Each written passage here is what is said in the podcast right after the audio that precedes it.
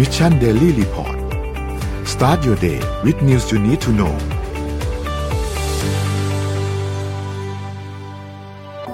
สิ้นสุดการรอคอยกับ Back on Track Planner สมุดจดรุ่นใหม่ปี 2021 จาก Mission to the Moon ผมอยากชวนทุกท่านกลับมาจดบันทึกชีวิต เปลี่ยนตัวเองให้กลับมาดีที่สุด ทำสิ่งนี้ไปพร้อมๆกัน Back on Track สู่เส้นทางที่คุณอยากได้ สามารถดูรายละเอียดได้ในเว็บไซต์ของ Mission to the Moon ขอบคุณครับ สวัสดีครับยินดีต้อนรับเข้าสู่ Mission Daily Report ประจำวันที่ 13 พฤศจิกายน 2020 นะครับพี่วันนี้อยู่กับพวกเรา 3 คนตอน7โมงถึง8โมงสวัสดีพี่ปิ๊กสวัสดีพี่โทมัสค ครั รับบ สวัสดีครับ สุข13 ครับวันนี้ อ่า ของแจกเพียบฮะ เทียบอีกแล้ว เพียบจริง ๆ ข้างได้เพียบจริงๆ เปล่าก็ นะครั เพียบไปด้วย เพียบจริงๆเพียบทุกวันเลย ครั ฮะ บ รู้สึกของแจก อ่ะเราไม่อ่านข่าวเรามาแจกรางวัลกันอย่างเดียว ครับผมเรา เหมือน เล่น เดิม เกมเหมือนเดิม โชว์ เริ่มต้นก่อนนะครับ มาอีกแล้วพี่ปิ๊กมา ปาก อีกแล้ว กา Mission Daily Report Limited Edition นะครับ อ่าอ่า อ่ากติกาเดิม พี่ดาเมื่อวานนับได้ยัง ฮะ นับได้นับบอกนับไม่ไหวครับพี่ อย่างนี้เหรอ เมื่อเมื่อวานแท็กจน YouTube ล่มอ่ะ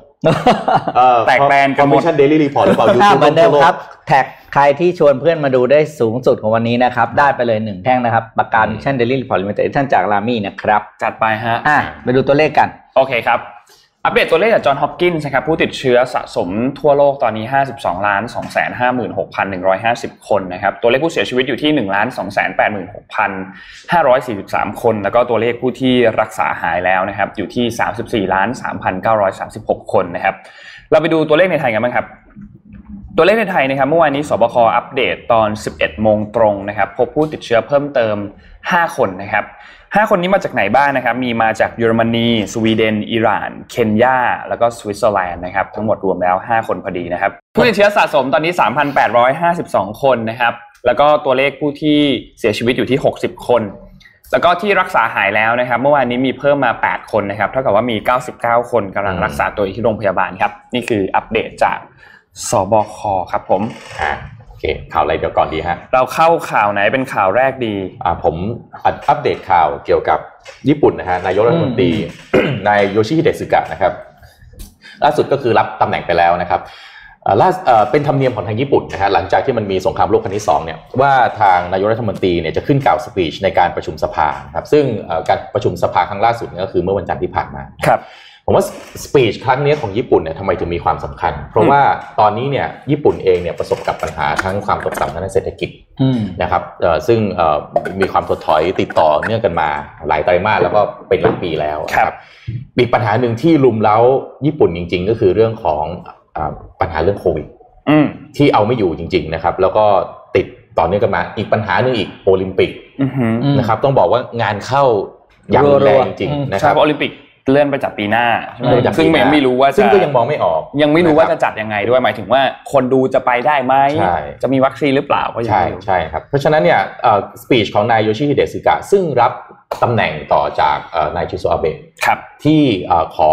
ลาออกจากตำแหน่งไปเนื่องจากปัญหาสุขภาพเนี่ยจึงมีความสำคัญมาก ทีนี้มาดูกันฮะว่าเขาพูดเรื่องอะไรบ้าง สิ่งที่น่าสนใจคือว่านายโยชิฮิเดสึกะเนี่ยไปเน้นเรื่องของความสัมพันธ์กับจีน ซึ่งต้องบอกว่าที่ผ่านมาเนี่ยไม่เคยเลยนะที่นายกรัฐมนตรีของญี่ปุ่นเนี่ยจะเน้นในเรื่องความสัมพันธ์กับจีน ครับ เนื่องจากว่าเราก็รู้กันอยู่ว่าทางญี่ปุ่นกับจีนเนี่ยเป็นไม้เบื่อไม้เมากันมาตลอด ไม่ค่อยถูกกันเท่าไหร่ เนื่องจากประวัติศาสตร์ที่เรียกว่าลุยกันมาต่อเนื่องกันมายาวนานนะครับ ซึ่ง การเปิดประชุมสภาเนี่ยทางนายสุการเนี่ยก็เน้นเรื่องของการกล่าวถึงทิศทางในการบริหารจัดการประเทศนะฮะรวมถึงรับคำถามจากสมาชิกสภาผู้แทนราษฎร แล้วก็ตัวแทนจากฝ่ายต่างๆด้วยนะครับ ซึ่งก็เห็นได้ชัดว่าการว่าจะการการมุ่งที่จะพัฒนาความสัมพันธ์กับจีนให้ดีมากขึ้นเนี่ยน่าจะเป็นหนึ่งในกลไกที่จะขับเคลื่อนเศรษฐกิจของญี่ปุ่น แล้วก็แก้ปัญหาต่างๆ ของญี่ปุ่น อือหือ ไปได้นะครับซึ่งซึ่งที่ผ่านมาที่ผมเรียนไปว่าญี่ปุ่นเนี่ยไม่เคยแสดงท่าทีที่เป็นมิตรที่ดีกับจีนเลย ซึ่งญี่ปุ่นเนี่ยต้องเล่าอีกนิดนึงว่ามันมีฟอรัมอันหนึ่งนะครับเป็นฟอรัมเหมือนเอ่อเชิงพหุภาคีนะครับเรียกว่า The Quad The Quad เนี่ยมาจากคำว่าไอ้ Quadrilateral Security Dialogue เป็นฟอรัมพหุภาคี ซึ่งประกอบไปด้วยญี่ปุ่น USA อเมริกานะฮะแล้วอินเดียแล้วก็ออสเตรเลีย ครับ โดยหลักเนี่ยไอ้ฟอรัมภูภาคีสี่ฝ่ายเนี่ยจริงหลักการเพื่อต้องการที่จะเอาไว้กดดันเรื่องของการขยายในเชิงอิทธิพลทางการอาหารของจีน อือหือ งั้นถ้าดูในเชิงยุทธศาสตร์อ่าทาง geography แล้วเนี่ยจริง ๆ แล้วก็ต้องบอกว่าเจ้าภาพเนี่ยดูไม่ยากอเมริกานี่แหละ นะครับ อืม ที่เข้ามาแล้วก็พยายามที่จะเป็นตัวตั้งตัวตี แล้วก็ให้ญี่ปุ่นเนี่ยเป็นหัวหอกในการที่จะจัดประชุมหรือเอ่อการแสดงท่าทีต่างๆออกมานะครับ ครับ โดยหลักก็คือเพื่อที่จะเอ่อกดดันท่าทีทางการอาหารของจีนนะครับ แต่เมื่อก่อนเนี่ยท่าทีจะแข็งกร้าวมาก อื นะ อฮึ ในการประชุมสี่ฝ่ายตรงนี้เนี่ย แต่จากนี้ไปเนี่ยเราจะเห็นท่าทีที่ค่อนข้างจะเอ่ออ่อนโยนมากขึ้น อ่า นะครับ เพื่อที่จะเอ่อสร้างความสัมพันธ์อันดี ครับ นะครับเพราะฉะนั้น ผมคิดว่าตอนนี้เนี่ยทั้งโลกอาจจะเริ่มเห็นแล้วว่าการที่จะเอ่อจะจะจะคืบหน้าไปได้พัฒนาไปได้ ลำบากอืม จำเป็นที่จะต้องเน้นความร่วมมือ อืม นะครับซึ่งญี่ปุ่นเนี่ยปัจจุบันก็ถ้าเป็นเอ่อแถบทะเลจีนใต้เนี่ยก็มาจับมือกับเวียดนามแล้วก็อินโดนีเซีย อือฮึ นะครับแล้วก็ข้ามไปจับมือกับทางออสเตรเลียมากขึ้นด้วยนะครับทีนี้มาดูฝั่งจีน นะครับล่าสุดเนี่ยประธานาธิบดีสีจิ้นผิงเนี่ยกล่าวในการประชุม SCO ประชุม SCO คืออะไรฮะ SCO นี่ย่อมาจาก Shanghai Cooperation Organization นะครับต้องเล่าอย่างนี้ก่อนว่า Shanghai Cooperation Organization หรือ SCO เนี่ยเป็นอ่าอ่าองค์องค์กรที่เกิดขึ้นภายใต้สนธิสัญญาความสัมพันธ์อ่าทางการอาหารระหว่างประเทศที่มีพื้นที่ติดกันนะครับซึ่ง เป็นกลุ่มพันธมิตรที่ว่าด้วยความสัมพันธ์ทางเศรษฐกิจการเมืองนะครับระหว่างยุโรปกับเอเชีย หรือใช้คำว่ายูเรเชียนะครับก่อตั้งครั้งแรกเนี่ยปี 1996นะครับมีสมาชิก 5 ประเทศนะครับก็คือจีนนะครับเอ่อคาซัคสถานนะครับคีร์กิสถาน รัสเซียแล้วก็ทาจิกิสถาน เริ่มแรกมี 5 ประเทศจากนั้นมาอุซเบกิสถานอุซเบกิสถานตามมาเป็นประเทศที่ 6 นะครับ ปัจจุบันเนี่ยมีอีกสองประเทศตามมาคืออินเดียแล้วก็ปากีสถาน ปัจจุบันเลยกลายเป็นเอ่อกลุ่มความสัมพันธ์ระหว่างประเทศที่มีพื้นที่ที่ใหญ่ที่สุดในโลก อืม นะครับ ซึ่งถ้าวัดกันที่ขนาดขนาดพื้นที่นะครับ เพราะว่ากินพื้นที่ 3 ใน 5 ของพื้นที่ยูเรเชีย อื้อหือ เพราะเพราะว่าเอ่อยูเรเชียเนี่ยคือพื้นที่ถ้าในเชิงของทวีปเนี่ยใหญ่ที่สุดในโลก เพราะมันเอายุโรปกับเอเชียรวมกันนะครับนั้นกลุ่ม SCO หรือ Shanghai Cooperation Organization เลยกลายเป็นกลุ่มความร่วมมือระหว่างประเทศที่ใหญ่ที่สุดในเชิง geography ไปโดยปริยายนะครับการประชุม SCO เนี่ยจัดขึ้นปีละครั้งแล้วก็เวียนเจ้าภาพกันนะครับโดยหลักก็คือเน้นความสัมพันธ์ทางการอาหาร เพื่อต่อต้านการก่อการร้ายแล้วก็ภัยคุกคามจากภายนอกแต่จริงๆแล้วคือว่าเนื่องจากประเทศมันติดกัน อืม ก็ต้องคุยกันให้รู้เรื่องนะเพราะฉะนั้นเพราะถ้าถ้าไม่มีความร่วมมือตรงนี้เนี่ยมันต้องนั่งระแวงกัน ครับ นะครับก็ถ้าดูเนี่ยขั้วความสัมพันธ์จริงๆก็คือมาจากจีนกับรัสเซียมาก่อนนะครับมันก็เป็นอะไรที่ต้องพูดตรงๆเป็นความเป็นความร่วมมือที่อเมริกาไม่ค่อยชอบ อ่าใช่ เพราะว่าเอ่อทำให้จีนเนี่ยยังสามารถคืออเมริกาเนี่ยถ้าเราไปดูที่ผ่านมาจะพยายามที่จะโดดเดี่ยวจีนให้ได้มาโดยตลอด อืม ครับ นะครับไม่ว่าจะเป็นการเมืองทางการทหาร เทคโนโลยี เทคโนโลยีนี่คือสิ่งที่ชาติตะวันตกพยายามทำกับจีนมาโดยตลอดนะครับนี่กลับมาดูว่าแล้วเอ่อสีจิ้นผิงเนี่ยกล่าวอะไรในการประชุม SCO ครั้งที่ผ่านมานะครับสีจิ้นผิงเน้นเรื่องของความร่วมมือแบบ multilateral หรือความร่วมมือแบบพหุภาคี เน้นย้ำคำที่ว่าถ้าร่วมมือกันความเจริญเติบโตของโลกถึงจะเป็นไปได้และสิ่งที่น่าสนใจคำพูดอันนี้ของสีจิ้นผิงเลยนะ สีจิ้นผิงบอกว่า จีนจะเจริญเติบโตได้เนี่ยก็จำเป็นที่จะต้องไปพร้อมกับโลก แต่โลกจะเติบโตได้ ก็ต้องการความร่วมมือจากจีนเช่นกัน โอ้โห ส่งไปนะ แต่เขาไม่ได้อิมแพกมาก นะครับเพราะฉะนั้นเอ่อเอ่อสีจิ้นผิงก็บอกเองว่าเอ่อเอ่อประวัติศาสตร์เนี่ยบอกแล้วว่าความร่วมมือกันเนี่ยได้ประโยชน์ทุกฝ่าย คือมันเกิด อืม mutual benefit นะครับเพราะฉะนั้นเนี่ยการสนับสนุนต่อกันด้านความมั่นคงทางการเมืองและก็สังคมเนี่ยจะเป็นประโยชน์ในเชิง global นะครับแล้วก็ความก้าวหน้าของจีน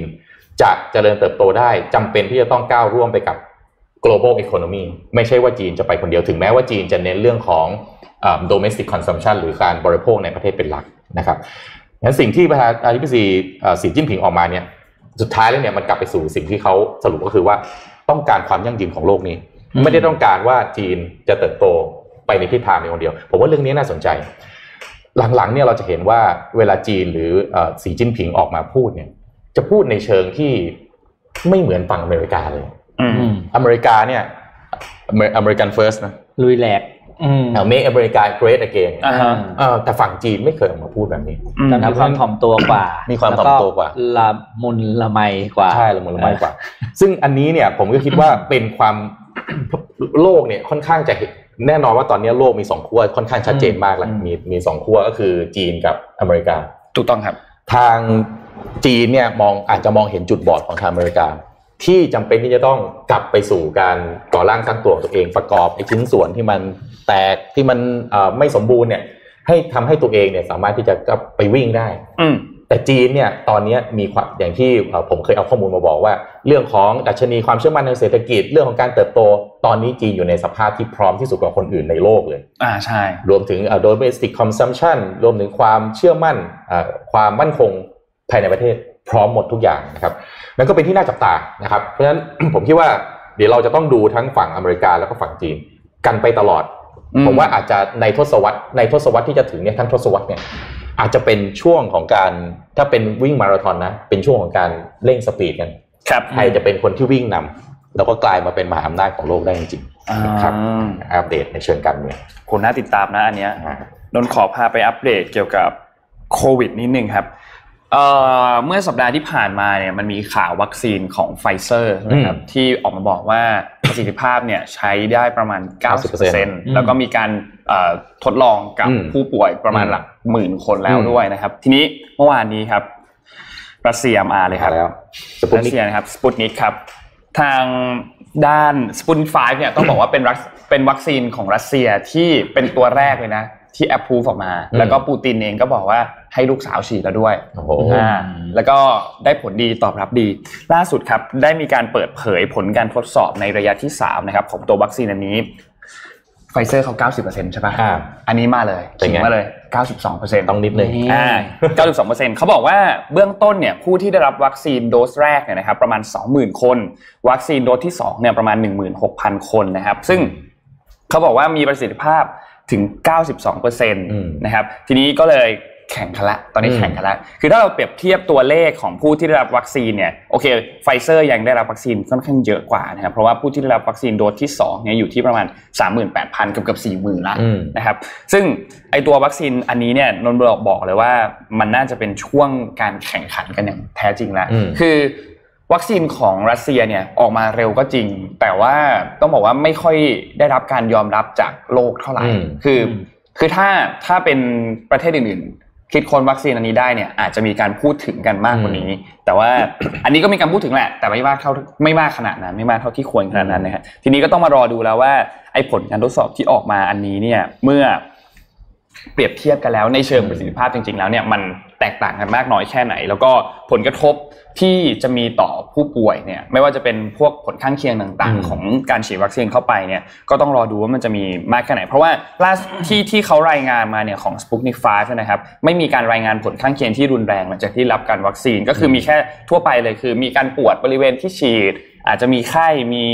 เมื่อยมีปวดหัวเล็กน้อย ซึ่งเป็นแทบจะเป็นเรื่องปกติมากๆของการ อืม ฉีดวัคซีนทั่วไปอยู่แล้วนะครับ อืม ไม่ได้มีอะไรร้ายแรงนะครับ ก็รอดูครับว่าจะเป็นยังไง คือคือต้องบอกว่าวัคซีนเนี่ยเอ่อจริง ๆ เรื่องนี้ก็อยู่ในที่ประธานาธิบดีสีจิ้นผิงออกมาพูดเหมือนกันว่าเอ่อเอ่อเน้นความต้องการในเรื่องของวัคซีนของโลก จริง ๆ ต้องบอกว่าสปุตนิกเนี่ยมันจะดังในฝั่งของทางรัสเซีย ครับ อุซเบกิสถานจีนนะครับแต่ว่าฝั่งบ้านเราอะเราจะไม่คุ้นอะไรที่มาจากรัสเซียเราไม่คุ้น อ่าใช่ใช่เราไม่ค่อยเราจะไม่ค่อย เราจะ คุ้ คุ้ น น เท่าไหร่ อะไรที่มาจากอังกฤษอเมริกาพวกเนี้ยเราจะคุ้นกว่า อ่า ครับเพราะฉะนั้นก็เอ่อถ้าถ้าเมื่อวานมีข่าวไฟเซอร์ออกมาข่าวไฟเซอร์มันถึงดังกว่าข่าวสปุตนิก ใช่ แต่ถ้าไปดูข่าวที่จีนนะไอ้สปุตนิกกับดังกว่า ไฟเซอร์ไม่รู้จัก แต่ว่าถ้าเราไปเทียบกับ อาสาสมัครที่ติดเชื้อนะ ครับ คือตัวเลขยังยังห่างกันประมาณ 5 เท่าอยู่ เพราะว่า อืม ทางด้าน Spoon 5เนี่ยมีอาสาสมัครที่ติดเชื้อโควิด -19 เนี่ย อืม 20 คน อืม แต่ว่าตัววัคซีนของบริษัทไฟเซอร์กับ อืม ที่พัฒนาร่วมกับ b i o n t e c h อืม นั้นเนี่ยมีผู้ติดเชื้ออยู่ที่ 94 คน ซึ่งก็เป็นตัวเลขที่ต่างกันอยู่ อืม ค่อนข้างชัดเจนเหมือนกันนะครับ ครับ ก็รอติดตามครับว่าสุดท้ายแล้วเนี่ยจะ ตอนนี้เริ่มมีเหมือนมี จะได้วัคซีนเมื่อไหร่ อืมเหมือนมีแต่ข่าวดีทยอยออกมานะ เรื่องวัคซีน อ่า คือใครจะคือจริงๆแล้วเนี่ยพี่ก็อยากจะให้หลาย ๆ ประเทศผลิตได้นะ ค ค รั รับ บ ไม่งั้นมันจะกลายเป็นโหทำได้อยู่คนเดียวอะ ของไทยก็มีนะ โลกโลกก็ใช้ไม่ทันไง อ่า เอออันนี้ คืออ่ อ่ะก่อน คือ ไป ตอนตอนเนี้ยปัญหามันคือผลิตแล้วแล้วสามารถกระจายได้กว้างแค่ไหน อ่า อันเนี้ยเป็นเรื่องปัญหาเรื่องต่อไปแล้วปัญหา ใช่ เรื่องการขนส่งเป็นปัญหาต่อไปแล้ว อ่าใช่แล้ว อืม ไปต่อเลยครับพี่ปิ๊ก ในถุงเขียวมีอะไรครับโทมัส อ่าอันนี้ อ่า มิสซิรี่แบ็ก อันนี้เทคมิสซิรี่แบ็ก เอาให้ทั้งถุงเลยเหรอ มีมิสซิรี่บ็อกของ มีมีสามรางวัลมีสามรางวัล อ๋อ เอา คิดว่า อุปกรณ์ไว้ดูแลตัวเองรวมความปลอดภัยอ่าพูดเรื่องอะไร วัคซีนเรื่องความปลอดภัยใช่ไหมอ่านี่แอนดี้เทคแลบตาซีรีมีสามรางวัลเดี๋ยว ค่อยดูเอาแจกอะไรดี อันนี้เป็น ยลง อะไรนะ ถามอะไรดี ผลิตภัณฑ์ใหม่ใช่ไหม ใช่ครับไว้ดูแลตัวเอง ของคุณนวัดเพิ่งเพิ่งเปิด เ พิ่งเปิด สำหรับ ตัว อะไรสำหรับคนที่แพ้ก็ต้องดูแลตัวเองนะครับ ครับผมคนที่แพ้ต้องดูแลตัวเอง โคมันสุกมันเติงมาก เออ สุกสิบสามเราก็จะบันเทิงหน่อย อ่ะแจกรางวัลเลยสามรางวัลนะครับ อ่า ผมคิคดรับ คำถามเรียบร้อยแล้ว โอ้โหเยี่ยมเลยฮะ อะไรนะของคุณสมัติพหุภาคี พหุภาคี อะไรสี่ประเทศอ่ะ อ่า ประเทศอะไรบ้าง เดควอต โอเค อ่ะ ไม่ยาก บอกใช่ไหม ยาก อ่า ไม่ ใน ยาก ข่าวญี่ปุ่น ข่าวญี่ปุ่น ในข่าวญี่ปุ่นนะ ในข่าวญี่ปุ่น อ่า นะครับ ใข่าวญี่ปุ่น สี่ประเทศนั้นนะประเทศอะไรบ้างสามรางวัลนะครับเป็นผลิ ต ต อน ภัณฑ์ ตอนแรกว่าจะถามสักแปดประเทศไปเลยเอาเอาสี่ประเทศพอ สี่ประเทศ สี่ขอเลยครับผม โอเค อ่ะมาดูที่สิงคโปร์บ้างครับ อันนี้ก็เป็นข่าวข่าวดีอีกอันหนึ่งเหมือนกัน แต่บอกข่าวดีไหมก็เป็นโอกาสแล้วกันใช้คำว่าเป็นโอกาสของภาค P5 นะครับ ที่สิงคโปร์กำลังจะเขาเรียกว่า ผมใช้คาว่าดูดแล้วกันนะ ดูดเทคกิกหรือ อ่า ที่ว่าท็อปทาเลนต์จากทั่วโลกนะครับ อืม เข้าไปทำงานทางด้านเทคเทค ครับ ดิจิตอลเพราะว่าขาดจริง ๆ แล้วก็ต้อง อืม การมากนะครับ ก็เลยจะออกวีซ่าอนุมัติการทำงาน ครับ แบบใหม่ขึ้นมา เขาเรียกว่า Tech Pass Program อืม Tech Pass เนี่ยก็คือจะดูด Executive Level ที่มีประสบการณ์ ในการทำงานด้าน Tech ครับ คอมพานีมานะครับ อืม โดยโปรแกรมจะเริ่มเดือนมกราคมนี้นะ สิ่งที่เป็นคุณสมบัติ ครับ ว่าจะไปทำงานที่นี่ได้เนี่ยนะครับ มีสามข้อด้วยกันนะหนึ่งก็คือเคยมีรายได้อยู่อย่างน้อยสองหมื่นเหรียญ ต่อ ต่อต่อ ต่อ ต่ เดื อ อน ต่อต่อเดือน สิงคโปร์นะ ฮะ ก็ประมาณ4ี่แสนกว่าบาท หรืออย่างน้อยเคยทำงานนะครับ อย่างน้อย 5 ปีในบริษัทที่เป็นเทคคอมพานีที่มีมูลค่าตลาดเนี่ยไอ้มูลค่าเออมาเก็บ value เนี่ยไม่ต่ำกว่า 500 ล้านเหรียญสหรัฐ หรือมีประสบการณ์ 5 ปีในการทำงานทางด้านการพัฒนาเทคโปรดัก อืม ที่มีเขาเรียกว่าอย่างน้อยเนี่ยหนึ่งแสน active user อืม โอเค อ่านะเทคเทคโปรดักต์คือไม่ไม่ใช่สินค้าแล้วเป็นไอแอปพลิเคชันหรืออะไรก็ได้นะครับ ฮะมี follower ด้วย ผมว่ามันต้องคือเนี่ยคือเห็นแล้วว่าเนี่ยโปรแกรมเนี้ยเขาออกมาเนี่ยไม่ได้จะดูดพวกสตาฟนะ อ่า แต่ดูดหัวหัวเข้าไป หัวหัวเลยเอาไปพัฒนา อเพื่อไปพัฒนา คืออันนี้ ครับ คือเป็นต้องบอกว่าเป็นหมากที่หมากที่โหดมาก เพราะว่า อืม บุคลากรที่อยู่ในระดับนั้นเนี่ยจริง ๆ ก็หายากอยู่แล้ว อืม อ่าฮะ แล้วสิงคโปร์ก็อย่างที่เรารู้ว่าเป็นเป็นประเทศที่ขับเคลื่อนด้วย expat เป็นหลัก โปรแกรมนี้น่าสนใจมาก คืออ่านแล้วก็อืมเออน่าสนใจทำไมบ้านเราไม่มีบ้างเนาะ ชอบอยู่แล้วสิงคโปร์ดูดคนเก่งไป อืม แล้วก็ให้ ดูดอย่างเดียว วีซ่าให้เอ่อ ใช่สิทธิพิเศษอะไรอย่างเงี้ยนะครับ คือคือคือสิงคโปร์เนี่ยเป็นแบบเป็นประเทศที่ค่อนข้างเล็ก แล้วเรา อืม รู้ว่ามันเล็กมาก แล้วก็อ่าตั้งแต่แรกคือเขาไม่ได้มีอะไรเป็นของตัวเองเย อะขนาดนั้นอะเมื่อเทียบกับประเทศอื่นๆ ก็เลยต้องมีการแบบเหมือนดึง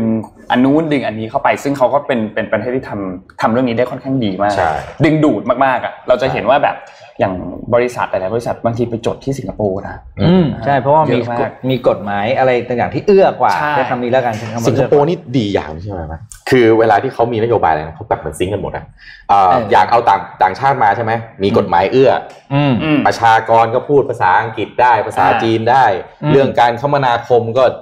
ก็ ง่าย ง่าย อ่า อ่า การใช้ชีวิตอะไรต่างๆ เรื่องการ ปลอดภัย ภาษี อ่า การจดทะเบียนเอ่อเปิดบริษัทต่างๆ ครับ โอ้โหบางทีก็อิจฉาอ่ะบ้านบ้านเรามันก็ดี อ่า บ้านเราบ้านเราก็ดีแต่ว่า ใช่ ต้อง ใช่ บอกว่าถ้าเอาเป็นความพร้อมที่เปิดรับทาเลนที่มาทำงานเนี่ย ม ต้องยอมรับสิงคโปร์ทำที่ดีกว่าบ้านเราจริงนะ ใช่ ครับ แต่ว่าถ้าแบบอยากมาอยู่แล้วได้เที่ยวด้วยเยอะๆอะยังไงบ้านเรากินขาด อ่า เราอยู่สิงคโปร์ได้เที่ยวไม่ไม่เท่าบ้านเรา ไม่ แน่นอ เท่าน ไม่เท่าก็คนสิงคโปร์ถึงบินมาไทยไง อ่า วันศุกร์ก็บินมาละแล้ววันอาทิตย์บ่ายก็บินกลับไป ใช่ใช่ใช่ใช่ วันนี้วันนี้ชาวสีจันทร์เขาไปเอาท์ติ้งกันนะครับ ครับ อ๋ออ อ่าถ้าถ้าใครเอ็งรีมุมกล้องจะผ่านจะเห็นแบบเสื้อเสื้อยืดสีแดงเดินกันขวัก อ่ะ ขวาย ไปเดินเดินไปเดินมา ไม่ไม่ต้องตกใจครับเขาจะไปพัทยากัน อ๋อโอเค ข้างนอกรถบัสจอด เห็ เต็ น ม รถบัสห้าหกคันแล้วมีคนใส่เสื้อยืดสีแดงลงมาเยอะไม่ต้องตกใจว่าเขาจะไปประชุมหรือโน่เขาชาวสีจันทร์เขาไปเอาท์ติ้งกัน อ๋อ เขาไปทักทายกันได้ โอเค อ่ะไปข่าวอื่น เอ่อเราพูดถึงเรื่องเทคโนโลยีเนาะ อืม รู้จักบริษัทนี้ไหมครับขอรูป HC หน่อยนะครับ HC เอ่ อ ไอตัวหุ่นที่มันเป็น น่ากลัวเนี่ยเห็นแล้วแบบ อา ไอ้หมาน้อยอ่ะ เนี่ เออไอ้หมาน้อยอ่ะอืม โดยโดยบริษัท Boston Dynamics อืม ใช่ไหมฮะปัจจุบันเนี่ยอยู่ระหว่างการพูดคุยฮะ Boston Dynamics มีโอกาสที่จะขายให้กับบริษัท Hyundai อืม นะครับเจ้าของอ่า ถ้าเป็นเทคโนโลยีเปลี่ยนโลก คุณคิดว่าเจ้าของ Boston Dynamics ปัจจุบันคือใคร เดาไม่ยากซอฟแบง n ์นี่เอง อ่า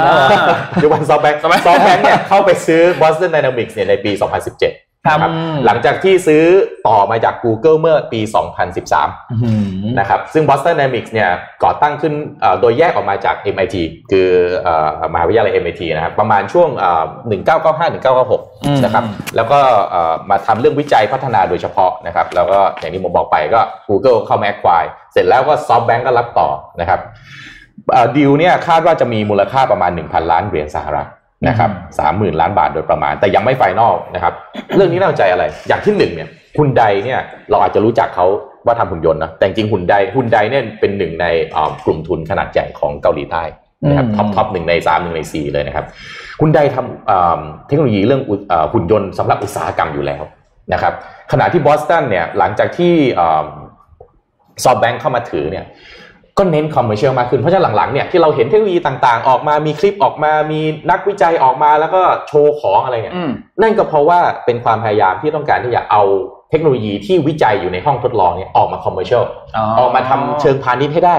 ไม่ใช่ว่าคือคือผมก็เห็นด้วยกับเขานะเทคโนโลยีที่ดี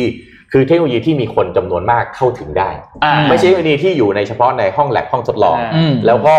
ใช้กันเฉพาะกลุ่มไม่ได้ เอาไว้ให้สำหรับเฮ้ยอ่ะ ไม่รับโลก เอ่อเอ่อให้นักศึกษาเข้าไปดูไป อืม ทดสอบไปอย่างนี้ที่ถูกต้องคือมันควรจะเอามาคอมเมอร์เชียลได้ อืม เอามาสร้าง Impact ในในเชิง global ได้นะครับ ครับ นั่นก็ อ่า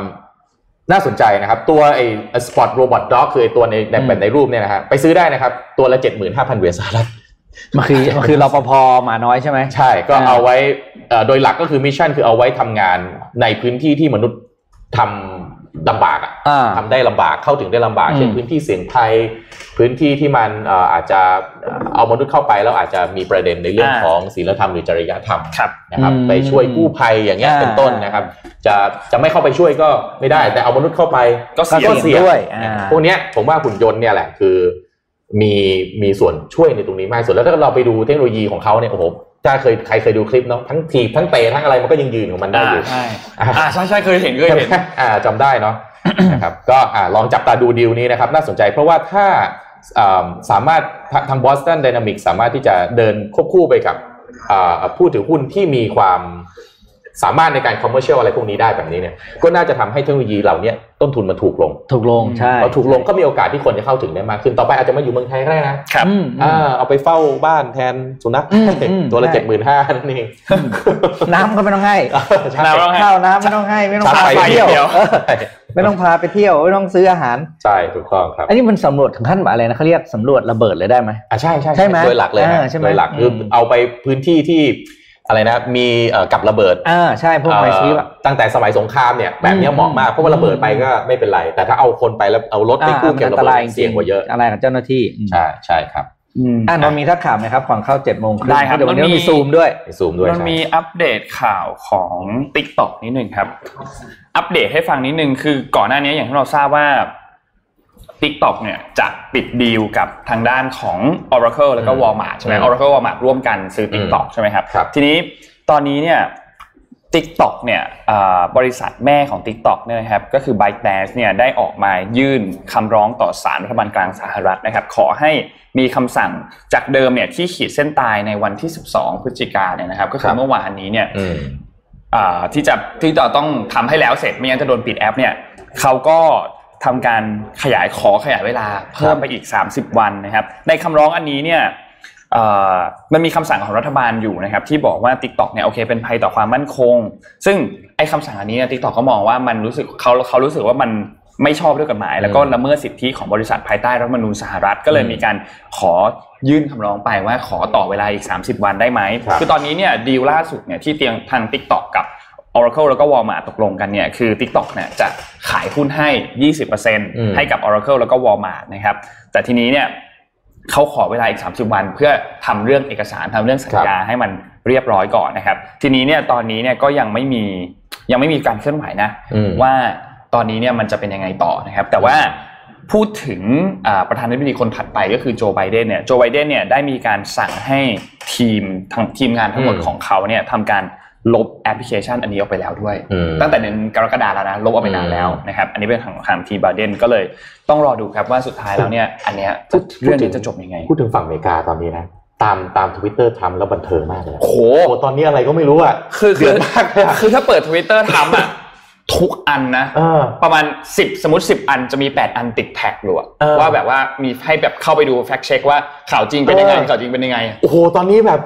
นั่งดูแล้วโอ้โห แต่ละอันนี่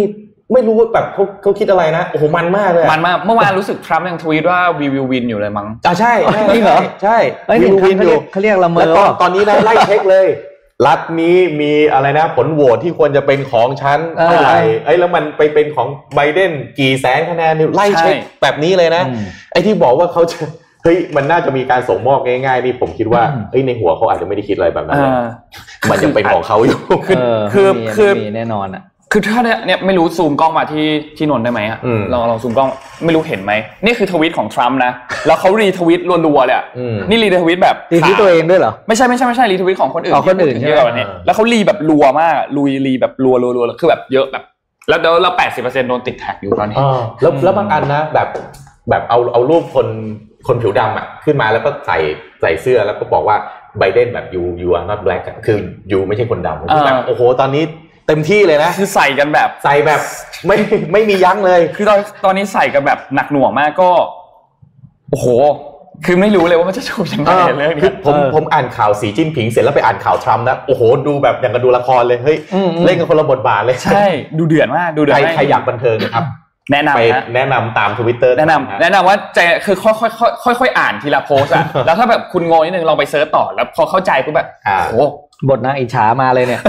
แล้วแบบว่าแล้วแล้วบางแล้วหลาย ๆ โพสต์นะในถ้าในเอ่อที่มีรูปมีอะไร อื นะ ม เอาไปโพสต์ไว้ใน Facebook ปิดคอมเมนต์ด้วย อ่า เออห้ามคอมเมนต์ด้วย คือแบบนี่ฉันจะบอกแบบนี้แกรับทราบไปด้วยห้ามคอมเมนต์ คือดูเดือดมาก ดูเดือดมาก ดูเดือด แต่ว่า จริง ถ้าไปดูแฟนคลับเขานะที่มาคอมเมนต์ในที่เขาเปิดคอมเมนต์นะ เออ โอ้โหยังแบบเฮ้ยดงกีบอัพอยู่ต้องไฟมันเป็น เออ ของ แฟนค อ ลับ ยู่ โอ้โห โอ้โหแฟนคลับยัง แบ แบบ บ ก็ชิคือคือมันแบ่งเป็นแบบ โอ้โห สองสอง สอง กลุ่ม ขั้ว ชัดเจน แบบคนละเรื่อง ส เล อง ย ก อะ ลุ่มชัดเจนมาก แล้วกลุ่มในแฟนคลับเองก็มีสองกลุ่มนะ ใช่ มีกลุ่มที่บอกว่าเฮ้ยทรัมป์คุณยอมแพ้ดีกว่าอะไรเงี้ยไม่เป็นไร อ๋อ เดี๋ยวรอ อ่าร อใหม่ปี อืม 2024 ก็ได้ บางกลุ่มก็บอกว่าเฮ้ยไม่ได้อยู่สู้ต้องสู้ยังไงก็ต้องสู้ โอ้โหติงทำนี่สุด เออ สุด มาก ได ส ฮา นุกร์ด มากตอนนี้ตอนนี้สนุกมากจริง รักนี่รักสุดใจ เป็นของยูโอ้ยไอ้เดโมแครตนี่แบบมันต้องพังมันต้องพินาศ หรืออะไรวะเนี่ยอ่าโอ้โห สนุกมากตอนนี้สนุกมากสนุกมากจริง เออครับ โอ้ อ่ะ ตาย เจ็ดโมงครึ่งไหมครับ เจ็ดโมงครึ่ง ฮะ อ่ะก็ได้ครับวันนี้เดี๋ยวพี่ทับหน้าที่นะครับที่ยังไม่ได้ทำอะไรเลยก็ เจ็ดโมงครึ่งแล้วกัน อ่ะมามามาคุณโทมัสซึ้งๆไปแล้วนะครับ กับพักจบของอ่า disability อะไร อ่า นะ ครับผู้ ชื่อชื่อตอนของคุณอะ เอ่อ alternative เอา community ที่ disability นะครับ อ่า เอาวันนี้ก็มาเป็นเรื่องข้อคิดชีวิตเหมือนกัน อันนี้เอามาจากมีเดียมนะครับ แต่พอดีลืมลืมเอา ชื่อคนเขียนมาขออภัยด้วย อันนี้ก็คือบทเรียนหรือ 12 เรื่องส่วนใหญ่ที่เรามักจะได้เรียนรู้เมื่อสายเกินไป ครับ นะครับ อ่ะ ไปเลยครับ อืม ก็เขาเริ่มต้นเขาบอกว่าทุกชีวิตเนี่ยมันมีขึ้นมีลงนะครับ แล้วก็ผ่านช่วงเวลาทั้งดีและร้ายเสมอ แต่ทุกชีวิตก็ต้องเดินหน้าเสมอ และทุกๆ การเดินหน้าจะทำให้เราได้เรียนรู้สิ่งเหล่านี้เพิ่มขึ้น และเรามักจะหลงลืมไป อ่ะมีอะไรบ้างไปดูกันนะครับ อ่ะอันแรกครับ เขาบอกว่า เราทุกคนเนี่ย เราส่วนมากจะกลัวการใช้จินตนาการในการใช้ชีวิต อืม อ่าก็จะแบบว่าไม่กล้าทำอะไรเสียงเสียงๆอะไรอย่างเงี้ยไม่กล้าทำอะไรนอกกรอบอะไรอย่างเงี้ยนะครับ พอไปรู้เมื่อตอน ใช้คำว่าตอนแก่กันนะครับ อืม โอ้เราน่าจะใช้ชีวิตอะไรให้มันแบบสนุกกว่านี้หรือว่ามีความคิดอะไรที่สร้างสรรค์กว่านี้นะครับ อ่ะอันที่สองอย่าเอาความฝันของเราไปฝากไว้กับคนอื่นครับ you dream doesn't really really matter to anyone else คือบางทีเราคิดเราฝันอะไรอะ่ะแล้วเรามาเล่าคนอื่นฟังแล้วคนอื่นก็อะไรอะ่ะอะไรอย่างเงี้ยเข้ามาพูดแบบว่าแซะมั่งไม่เชื่อมั่งอะไรมั่งนะครับ อืม ก็ปล่อยเขาไปไม่ต้องไป อืม สนใจเขาเพราะจริงๆแล้วเนี่ย ความฝันของเรามันก็คือของเราไม่ได้สำคัญกับเขาหรอกเขาพูดไปบางทีเขาไม่ได้คิดด้วยซ้ำอะว่าเขาพูดอะไรไปบ้าง อืม นะครับ อ่ะอันที่สามครับ เพื่อนหรือคนรู้จักที่ผ่านเข้ามาในชีวิตเนี่ยจะผ่านมาแล้วก็ผ่านไปตามแต่ละช่วงชีวิต ช่วงที่เราเรียน ช่วงที่เราทำงาน ช่วงที่เราเปลี่ยนงาน ครับ สังเกตดูดีนะครับถือว่าเนี่ยอย่างพี่เนี่ยอายุก็ก็เยอะแล้วเนาะเอาเอาเยอะจริงๆแหละคุณสมรัก สำนักข่าวเลย ใจเย็น สำนักข่าวเลย จะบอกว่าทุกวันนี้เนี่ย เพื่อนสมัยประถมพี่ก็เหลืออยู่กลุ่มเดียวนะ ครับ เพื่อนมัธยมพี่เหลืออยู่เอาจริงๆเพื่อนมัธยมที่เรียนเรียนหกปีเนี่ย อืม พี่เหลืออยู่สามคนเองนะครับ อืม ที่เหลือคือเขาก็หายไปแต่มันไม่ได้โกรธกันนะ ก็เจอกันในกลุ่มไลน์ในห้องอะไรอย่างเงี้ยเออแต่ว่าแทบไม่ได้เจอเลย แต่คนที่เจอก็จะเป็นช่วงที่อาจจะเราไปทำงานที่หนึ่งแล้วก็จะมีคนรู้จักวนเข้ามาช่วงหนึ่งอะไรอย่างเงี้ยนะครับเพราะฉะนั้นก็ถือบอกว่าเพื่อนเนี่ยผ่านเข้ามาแล้วผ่านไปตามแต่ละช่วง เพราะฉะนั้นเนี่ยสิ่งที่เขาเขียนเนี่ยคือว่า อย่าไปยึดติดกับเพื่อนแต่ละช่วงจน อืม เสียความเป็นตัวเอง อ่า แล้วก็อย่าปิดโอกาสที่จะแบบไม่รู้จักใครแล้วเราจะต้องมีเพื่อนกลุ่มนี้ไปจนตาย เพราะคุณมีโอกาสเจอคนอีกเยอะ อืม อ่านะครับ อ่าข้อต่อมานะครับอืมอันนี้ชอบมากเลยศักยภาพของเราจะเพิ่มขึ้นตามอายุ ครับ คนส่วนมากจะคิดว่ายิ่งแก่ยิ่งทำอะไรไม่ได้ หมดสภาพแล้วไม่ทันเด็กรุ่นใหม่อะไรอย่างเงี้ยนะ อืม แต่จริงๆแล้วศักยภาพของเรามันมาตามประสบการณ์แล้วก็มุมมองที่เรามีต่อชีวิต อืม นะครับเพียงแต่ว่าเราอาจจะต้องเปลี่ยนวิธีการที่จะใช้ศักยภาพตัวเอง อืม คือไม่ใช่อย่างวันเนี้ยถือว่าคนรุ่นพี่คนที่เป็น Gen X เนี่ยจะไปนั่งเริ่มต้นลุยโค้ดกับเด็กรุ่นใหม่มันไม่ได้ละ อืม แต่เราก็ต้องทำงานร่วมกับเขาแล้วคืออาจจะใช้มุมมองแทนใช้ประสบการณ์แทน ซึ่งสิ่งเหล่านี้เด็กรุ่นใหม่เขาก็ไม่ทันคนรุ่นเรา อืม อ่านะครับเพราะฉะนั้นศักยภาพของเราเนี่ยตามอายุใครแก่ไม่ต้องกลุ้มนะครับ อ่าข้อต่อมาครับ ความเป็นธรรมชาติคือจุดเริ่มต้นของความคิดสร้างสรรค์ความเป็นธรรมชาตินี่หมายความว่าเราใช้ชีวิตไปไปเรื่อยๆแล้วก็ปล่อยให้เรื่องบังเอิญเกิดขึ้นได้บ้าง อืม นะครับ ความเป็นใช้ชีวิตแบบไม่มีกฎระเบียบ ไม่มีแบบแผนปล่อยไปตามเขาเรียกว่าตื่นมา easy life บ้างอย่างเงี้ย อืม บางทีมันก็ช่วยทำให้เราเจอสิ่งใหม่ๆนะฮะหรือว่าการเดินทางไปทำงานหรือไปง่ายๆบ้าง ลองเปลี่ยนวิธีการขึ้นรถเมย์บ้าง อืม เดินไปบ้างเนี่ยนะครับในความธรรมดาความธรรมดาเหล่าเนี้ยจะทำให้เราเจออะไรใหม่ ๆ อ่าข้อหกนะครับ อันนี้หลายคนลืมแน่นอนรวมทั้งพี่ด้วยก็คือ เรามักจะหลงลืมความรู้สึกของการได้ออกไปสัมผัสกับสิ่งง่ายๆรอบตัว อืม ภาษาเขาเรียกทัชชิ่งผมเรียกว่าทัชชิ่งทัชชิ่งอ่ะ อืม ก็คือแบบสมมติว่าอารมณ์ที่เราเคยไปทำอะไรเองด้วยตัวเองสนุกๆกับเพื่อนเช่นหนูว่าตอนเด็ก ๆ ใช่ไหม อืม ขึ้นรถตุ๊ก อ่า ๆสิบคนอัดขึ้นไปอย่างเงี้ยบนรถอย่างเงี้ย เอ้ยต้องต้องต้องมีประสบการณ์นั้น ไอไออารมณ์แบบเนี้ยมันเป็นสิ่งที่เราลืมไปแล้วจริง เออใช่ ๆ แต่ว่ามันให้ความรู้สึกที่พูดถึงเรานึกได้เรานึกย้อนกลับไปเมื่อไหร่เราก็จะมีความสุข อืม เพราะฉะนั้นเนี่ยเราอย่าลืมว่าไอ้ value of touch เหล่าเนี้ยมันทำให้เรามีความสุขได้ พยายามหาโอกาสออกไปทำเรื่อง touching กับตัวเองบ่อย อืม ๆอ่านะครับอ่าเรื่องที่เจ็ดนะครับ อันนี้โหดมากแต่มันจริงว่ะเขาเขียนอย่างนี้เลยครับ you can change your parents เราเปลี่ยนพ่อแม่ไม่ได้ เออ เพราะฉะนั้นหมายความว่าเราเราเรา แม้เราจะมีความเห็นอะไรที่ไม่ค่อยตรงกับคุณพ่อ อืม คุณแม่ คุณพ่อคุณแม่ไม่เชื่อในสิ่งที่เราทำเราไม่เชื่อได้อะไรก็ตามที่คนต่างเจเนอเรชันมองไม่ตรงกันเนี่ย ไม่ต้องโกรธ อืม เพราะว่าเขาเป็นแบบนั้นมาตั้งแต่เราเกิดอะเออ อืม แล้วเราก็เป็นอย่างเราอย่างที่เราโตขึ้นมา อืม เพราะฉะนั้นหน้าที่ที่เราพึงจะมีกับพ่อแม่ก็คือรัก แล้วก็ให้การดูแลตามเขาเรียกตามหน้าที่และสุดความสามารถที่เราจะทำได้ อืม นะครับเขาบอกไม่ไม่ไม่เอ็กซ์ว่าเราจะเปลี่ยนพ่อแม่ได้ อืม นะครับ ทั้งความคิดแล้วก็ตัวนะ อืม อืมอ่าโอเคเข้าต่อมานะครับสำเร็จของเราไม่เท่ากัน อันนี้เราจะได้ยินกันบ่อยเนาะแต่คนชอบเปรียบเทียบ อืม สำเร็จต้องมีเงินหนึ่งล้านภายในสามสิบอายุสามสิบต้องมีบ้านอะไรเงี้ยสำเร็จของเราไม่เท่ากันครับ บางคนความสำเร็จคือแค่ตื่นขึ้นมาส่งอีเมลขอโทษลูกค้าสักสักรายที่ทะเลาะไปเมื่อวานนี่คือสำเร็จแล้วนะก็แค่เนี้ย อ่า เพราะนั่นคือเรื่องใหญ่ที่สุดของ เออวันนี้คือเมื่อวานซัดแต่เขามาวันนี้ถ้า อ่า ทำเรื่องได้คือสำเร็จนี่คือสำเร็จแล้ว อ่า อ่านะครับเพราะฉะนั้นสำเร็จของเราไม่เท่ากัน อืม ข้อ 9 นะครับ อีกอันหนึ่งเรื่องศักยภาพก็คือ ระดับศักยภาพของเรา จะมากจะน้อยขึ้นอยู่กับว่าเรารู้จักตัวเองดีแค่ไหน อืม ถ้าเรายังรู้จักตัวเองไม่ดีพอ เราจะไม่มีทางค้นพบศักยภาพสูงสุดของตัวเอง อืม เพราะมันจะมีหลาย ๆ เรื่องที่ซ่อนอยู่นะครับ อืม เพราะฉะนั้น อย่าเรียกว่า อย่าเสียเวลากับการค้นหาเรื่องข้างนอก อ่า เลี้ยวเลี้ยวกลับมาดูตัวเองก่อนนะครับ อ่า แล้วจะพบสิ่งดีๆมากมายที่ซ่อนอยู่ อืม นะครับ อ่า ข้อสิบนะครับทำแล้วก็เชื่อสิ่งที่ใจเราเองบอกที่ไว้ก่อน อืม ไม่ต้องตามคนอื่น ให้ตามหัวใจตัวเองแล้วเดี๋ยวเรื่องที่เหลือมันจะตามเองแหละ อืม อืมนะครับ โอ้คำนี้ขอคิดไปเลยได้ไหมฮะ อืม ผม follow พี่ your heart คิดมาจากบ้านหรือว่า follow ตรงนี้เนี่ย โอ้โหเมื่อกี้ดีมากเลย follow your heart and อืมไอ้ไอ้ข้างล่างคิดเองข้างบนของเขาข้างล่างเขียนเติมให้ อ๋อ นะครับ อ่า ข้อสิบเอ็ดนะครับ ชีวิตไม่ได้มีคำตอบเดียว ทุกอย่างพลิกแพลงได้เสมออันนี่เหมือนหนังสือพี่ตุ้มเลย อ่า ใช่ไหมพี่ตุ้มก็บอกไว้เหมือนกัน ไม่ได้มีคำตอบเดียว อ่านะครับ พี่ตุ้มเขาจะออกหนังสือใหม่อีกแล้ว ฮะ ที่เขาโหวตปกกันอ เอยู่ อใช่ใช่ ไม่ได้โบทเลือกอันนั้นด้วยนะ แต่พี่ไม่ได้ อ่าข้อ 12 สุดท้ายนะครับ สุดท้ายแล้วเราจะพบว่าเหตุผลสำคัญที่สุดของการมีชีวิตอยู่ก็คือเพื่อเป็นตัวของตัวเอง อืม ไม่มีใครบอกให้เราเป็นแบบไหนได้นะครับ อืม เพราะฉะนั้นเนี่ยอย่าหลงลืม อย่าหลงทางในการไปตามคนอื่น หรือว่าเชื่อฟังคำแนะนำอะไรมาก จนลืมฟังสิ่งที่เราคิดและเราอยากจะทำมากที่สุดนะครับ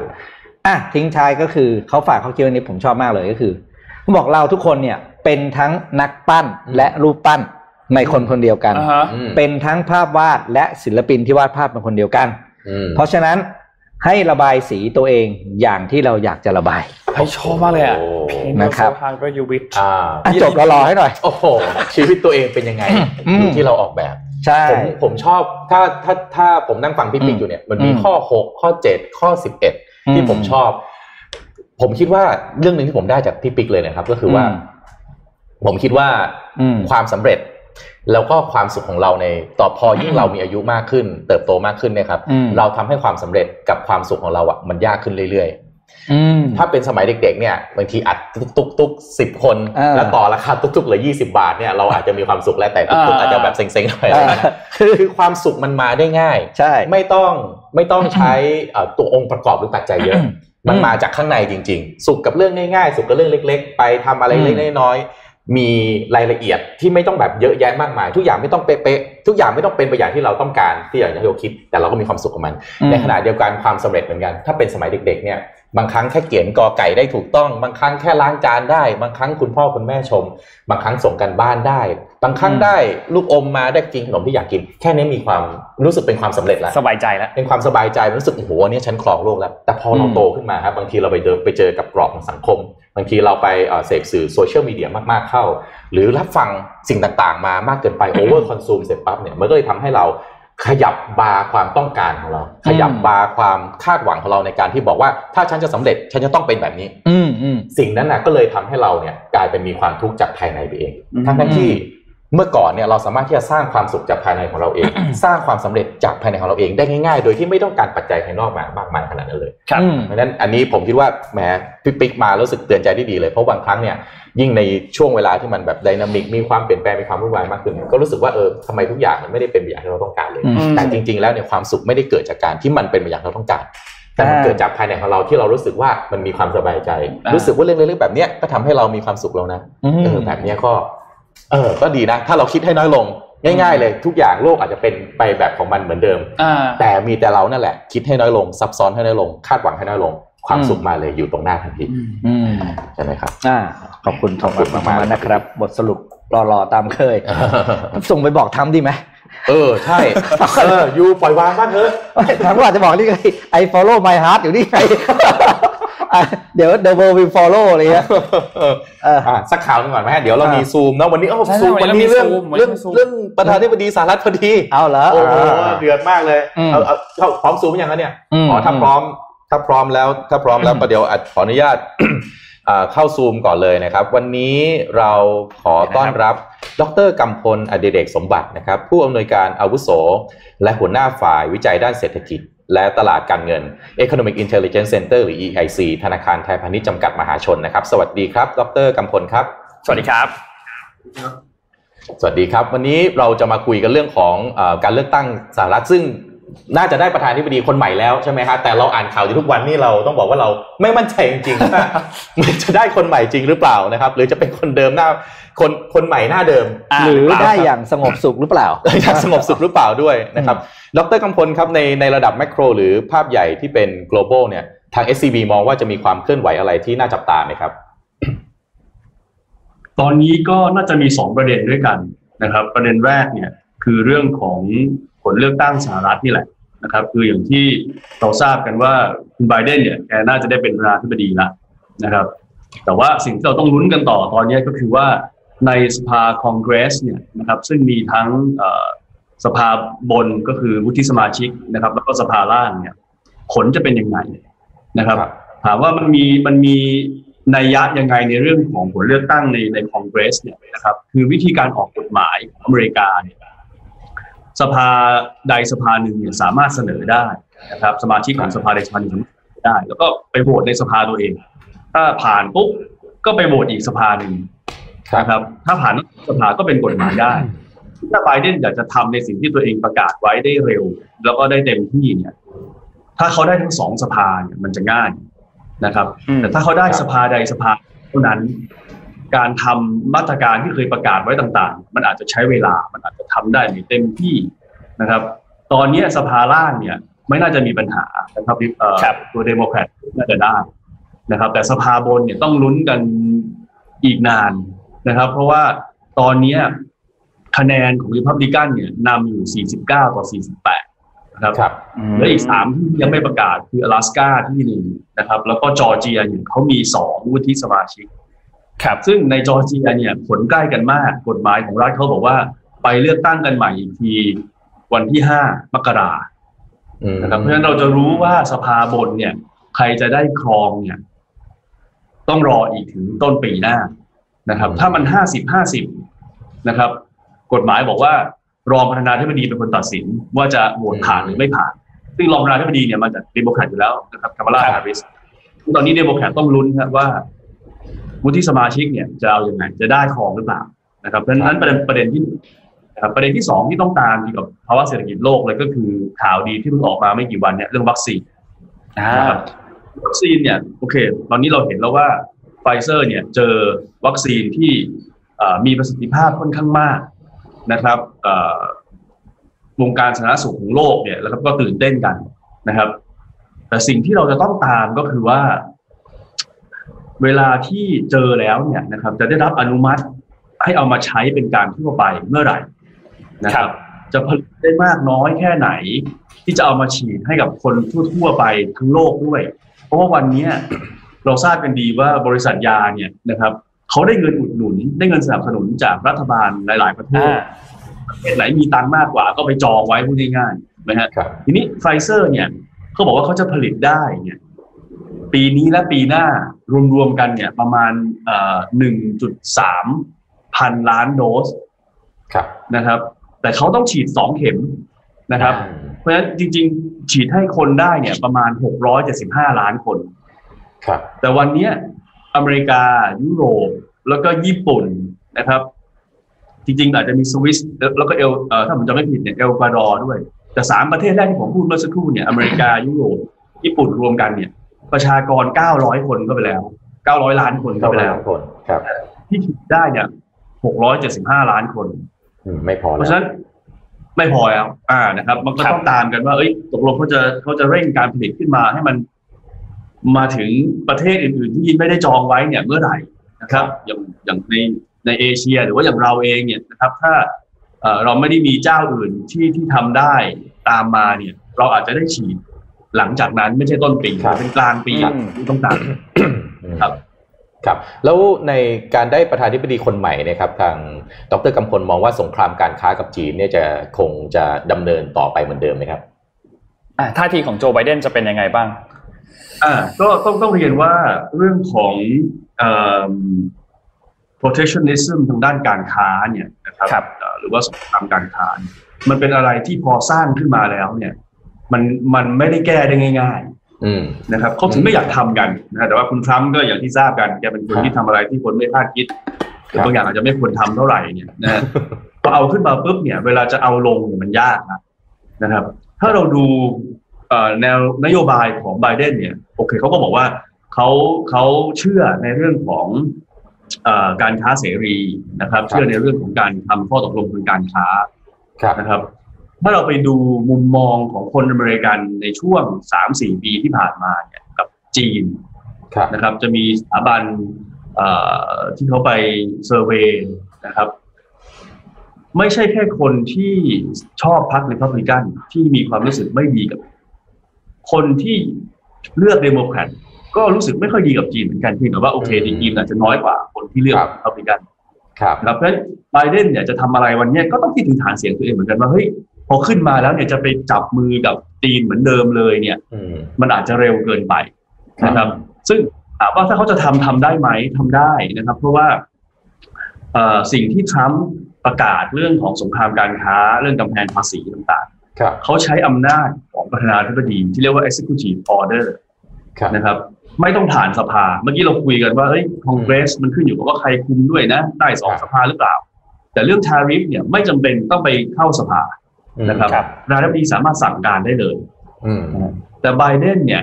พอได้รับเลือกตั้งนะครับ มีข่าวว่าโอเคคะแนนนำมากๆแล้วเนี่ยเขาก็มีการพูดถึง executive order ที่จะทำ ครับ เขาพูดถึงเรื่องว่า เออเขาน่าจะกลับไปจอยเรื่องของเอ่อ Paris เอ่อเอ่อ climate accord นะครับเรื่องอ่าใช่ไหมฮะเอ่อจะไปหยุดกระบวนการที่ทรัมป์เคยบอกว่าจะถอนตัวออกจากองค์การอนามัยโลกหรือว่า WHO เนี่ยนะครับ แต่เขาไม่ได้แตะประเด็นเรื่องของ tariff นะครับเขาเขาเขาเงียบก่อนตอนนี้ เพราะฉะนั้นถามว่าสงครามการค้าภายใต้ไบเดนจะเป็นยังไงนะครับ ผมเชื่อว่ามันมีโอกาสที่จะมีการประนีประนอมกันมากขึ้นแหละ แต่มันต้องใช้เวลา ครั ครับ บมันต้องใช้เวลาอาจจะไม่ได้แบบว่าขึ้นมาปุ๊บทำทันทีครับครับ ครับ ครับ แล้วสุดท้ายนี้ครับ คิดว่าผลเลือกตั้งที่ได้เนี่ยจะส่งผลกระทบหรือเป็นผลประโยชน์กับประเทศไทยเราเนี่ยยังไงบ้างครับ ก็มีอยู่สองสามประเด็นนะครับ ถ้าเราดูในระยะสั้นๆก่อนเนี่ยนะครับ เราเชื่อว่าโอเคไบเดนมาเราทราบกันดีว่านโยบายของไบเดนหลักๆคือการกระตุ้นเศรษฐกิจโดยใช้รายจ่ายที่ค่อนข้างใหญ่นะครับ เดิมทีไบเดนเนี่ยอยากขึ้นภาษีด้วยนะครับ ซึ่งไม่ดีกับเศรษฐกิจเท่าไหร่ ซึ่งวันเนี้ยไอการขึ้นภาษีเนี่ยอาจจะทำได้ไม่เร็วนักละเพราะว่าถ้าเขาคุมไม่ได้ทั้งสองสภา ครับ นะครับเขาอาจจะผ่านกฎหมายที่เกี่ยวกับการขึ้นภาษีได้ไม่เร็วนะครับ บวกกับผลกระทบจากโควิดเนี่ย จะไปขึ้นภาษีเร็วเกินไป ก็ก็อาจจะเป็นการซ้ำเติมเศรษฐกิจนะครับ ค เพ รับ ราะฉะนั้นโดยรวมในแง่ของนโยบายการคลังมันทำให้เศรษฐกิจอเมริกาดีขึ้น มันน่าจะทำให้เศรษฐกิจโลกเนี่ยฟื้นตัวได้ดีขึ้นเมื่อเทียบกับทรัมป์มา ครับ นะครับ บวกกับเรื่องสงครามการค้าที่อย่างน้อยๆเนี่ยมันไม่น่าจะปะทุเพิ่มขึ้นนะครับ เราคงไม่ต้องมานั่งตาม Twitter ของทรัมป์กันแล้วว่าเขาจะพูดอะไรเกี่ยวกับ อืม สงคราม การค้าหรือเปล่าพวกเนี้ยความตื่นเต้นเหล่านี้มันน่าจะลดลง ความตึงเครียดน่าจะลดลง อันนี้ก็เป็นผลดีต่อเศรษฐกิจโลกนะครับ ค เพ รับ ราะฉะนั้นในแง่ของภาคส่งออกของเราเนี่ยน่าจะเริ่มเห็นสัญญาณที่ที่ดีขึ้นนะครับ แต่ประเด็นหนึ่งที่ที่อาจจะมาทำให้การฟื้นตัวมันได้ไม่เต็มที่นักเนี่ยก็คือเรื่องของดอลลาร์นะครับ ครับ นโยบายของไบเดนเนี่ยนะครับ ก็มีเนี่ยเรื่องขึ้นภาษีเรื่องอะไรพวกเนี้ยนะครับ ก็มีการคาดการณ์ว่าในท้ายที่สุดก็จะเกิดขึ้น และในตลาดหุ้นเนี่ยเขาจะ react ก่อนนะครับ มันก็อาจจะเริ่มมีประเด็นว่าจะมีเงินไหลออกจากอเมริกาไปสู่ตลาด emerging market นะคครัรับ บ บ้านเราก็มีโอกาสที่จะได้รับตรงนั้นด้วย ทีนี้พอดอลลาร์มันอ่อนมันก็หมายความว่าบาทมันจะแข็ง นะครับแล้วปกติเวลาเงินบาทแข็งเนี่ย เรามักจะแข็งมากกว่าประเทศคู่ค้า ประเทศคู่แข่ง ครับ นะครับ เพราะว่าเราเป็นประเทศที่เกินดุลบัญชีเดินสะพัดโดยตลอดนะครับเดี๋ยวทุกวันนี้ถึงแม้ไม่มีนักท่องเที่ยวมาบ้านเราเลยเนี่ย เราก็ยังเกินดุลบัญชีเดินสะพัดเพราะว่าดุลการค้าของเราเนี่ย มันเกินดุลจะมีคำถามว่าดุลการค้าเกินดุลได้ไงเอ็กซ์พอร์ตติดลบอยู่ทุกเดือน แต่ว่าการอินพอร์ตการนำเข้าเนี่ยมันลบมากกว่า นะครับเพราะฉะนั้นทุกเดือนเนี่ยเราก็เห็นการเกินดุลการค้า การเกินดุ ครั ล บ บัญชีเดินสะพัดเงินมันก็แข็ง ซึ่งไอการแข็งของเงินบาทเนี่ยมันอาจจะทำให้การส่งออกที่ดีขึ้นเนี่ย พอคอนเวิร์ตมาเป็นเงินบาท ครับ มันอาจจะไม่ได้เพิ่มมากนักนะครับ อ๋ออั อันนี้ก็เป็นเป็นประเด็น ครับ ในระยะสั้นที่ที่ต้องตามกันส่วนประเด็นในระยะยาวเนี่ยมันก็จะมีเรื่องของเอ่อคุณไบเดนแกก็มีการพิจารณาว่าจะกลับมาร่วม CPTPP หรือเปล่าหลังจากที่ อ่า ทรัมป์ถอนตัวออกไปนะครับ อันนี้ก็ต้องมานั่งดูกันว่าบ้านเราเนี่ย เราต้องมาชั่งน้ำหนักแล้วว่าเฮ้ยเราจะเอากับเขาด้วยไหมนะครับ เพราะว่าเรื่องของ CPTPP เนี่ยมันก็ไม่ใช่มีแต่ได้อย่างเดียวนะครับ มันก็มีคนเสียประโยชน์ในประเทศด้วย เราจะเยียวยาเขายังไงนะครับ ครับ แต่ถ้าเราไม่ร่วมด้วยเนี่ย โดยที่อเมริกาเริ่มเข้าไปแล้วเนี่ย ต้นทุนในการเอ่อค่าเสียโอกาสเนี่ยมันก็จะมันก็จะสูง ครับ นะครับ อืมครับครับ ก็ได้มุมมองที่น่าสนใจ อ่าใช่ มาก สน ๆ ใจ นะครับ มาก วันนี้ขอขอบคุณดรกำพลอดิเรกสมบัตินะครับ ผู้อำนวยการอาวุโส และหัวหน้าฝ่ายวิจัยด้านเศรษฐกิจและตลาดการเงินนะครับ Economic Intelligence Center หรือ EIC ของธนาคารไทยพาณิชย์จำกัดมหาชน ถ้ามีโอกาสนะครับ ขอเชิญที่จะมาให้ความรู้กับพวกเราอีกครั้งในอนาคตนะครับ หลังจากที่ไบเดนรับตำแหน่งแล้ว หวังว่า อ่าใช่ ครับหวังว่านะครับ ขอบคุณมากนะครับดรกำพลครับ สวัสดีครับ ขอบคุณครับ สวัสดีครับ ไม่น่าเชื่อนะ เลือกตั้งเสร็จแล้วยังต้องลุ้นต่อ อืม นี่เมื่อกี้ CNBC เพิ่งลงข่าว ครับ โดนัลด์ทรัมป์ทำอะไรอยู่รู้ไหม ครับ เรียกใครนะเขาเรียก election advisor อือหือ เอาไปทำอะไรครับ เข้ามาประชุมแล้วดิสคัตว่า ตัวเองจะมีทาง reverse ผลหรือเปล่า ทรัมป์มิสวิดท็อป บันเทิง election advisor as Biden leads อะไรเงี้ย คุณ ได้เลือกตั้งใหม่ เออ บันเทิงมาก เออ ตายละ คือคือมัน วั ยังไม่จบหรอกผมว่าเรื่อง มัน เนี้ ไม่ ย จบง่ายๆ ยังไม่จบง่ายๆยังไม่จบง่ายๆ จะมีใครไปบอกไหมมันจบแล้วครับนาย จะมี ใครจะเป็นคน มัไปนจบแล้ว บอก ครับนาย ครับ เออ มันจบแล้วครับนายยังมีไหม ต้องรอดูต้องรอดู อ่า ต่อไป ครับ นะครับ อ่ะ เราพาไปที่ฮ่องกงนิดหนึ่งครับ ที่ฮ่องกงนะครับอ่าฝ่ายค้านของฮ่องกงเนี่ยนะครับ ที่เป็นสสเนี่ยนะครับ ได้มีการแถลงข่าวลาออกครับในวันที่ 11 พฤศจิกายนที่ผ่านมานะครับลาออกพร้อมกัน 15 คน ครับ นะครับ คือมันมีประเด็นก่อนหน้านี้ คือ มันมี อ่าคำาสั่งอันหนึ่งนะครับที่มาจากทางจีนแผ่นดินใหญ่ คืออนุญาตให้รัฐบาลฮ่องกงเนี่ยตัดสิทธิ์การดำรงตำแหน่งของสสสี่คนก่อนหน้านี้มีสี่ อืม คนนะครับ อืม ตัดสินได้ทันทีโดยที่ไม่ต้องยื่นเรื่องต่อศาล อืม ก็เลยมีฝ่ายค้านที่เรียกได้ว่าเป็นฝ่ายที่สนับสนุนประชาธิปไตยในฮ่องกงอะ อืม ออกมาพูดถึงแล้วก็ออกมาแบบว่าประท้วงคำสั่งอันนี้นะครับแล้วก็ลาออกพร้อมกันทั้งหมด 15 คนนะครับ ครับ ซึ่งคำสั่งอันนี้เนี่ยต้องบอกว่าแบบเป็นคำสั่งที่ทางที่ประชุมคณะกรรมาธิการสภาประชาชนแห่งชาติของจีนเนี่ยได้มีการผ่านเอกฉันท์นะครับจากสมาชิกทั้ง 161 คนนะครับว่าสสฮ่องกงเนี่ยต้องถูกตัดสิทธิ์ อืม ในการดำรงตำแหน่งทัน ที เพราะว่ามีการกระทำที่อ่าหนึ่งก็คือเป็นภัยต่อความมั่นคง สนับสนุนเอกราชของฮ่องกง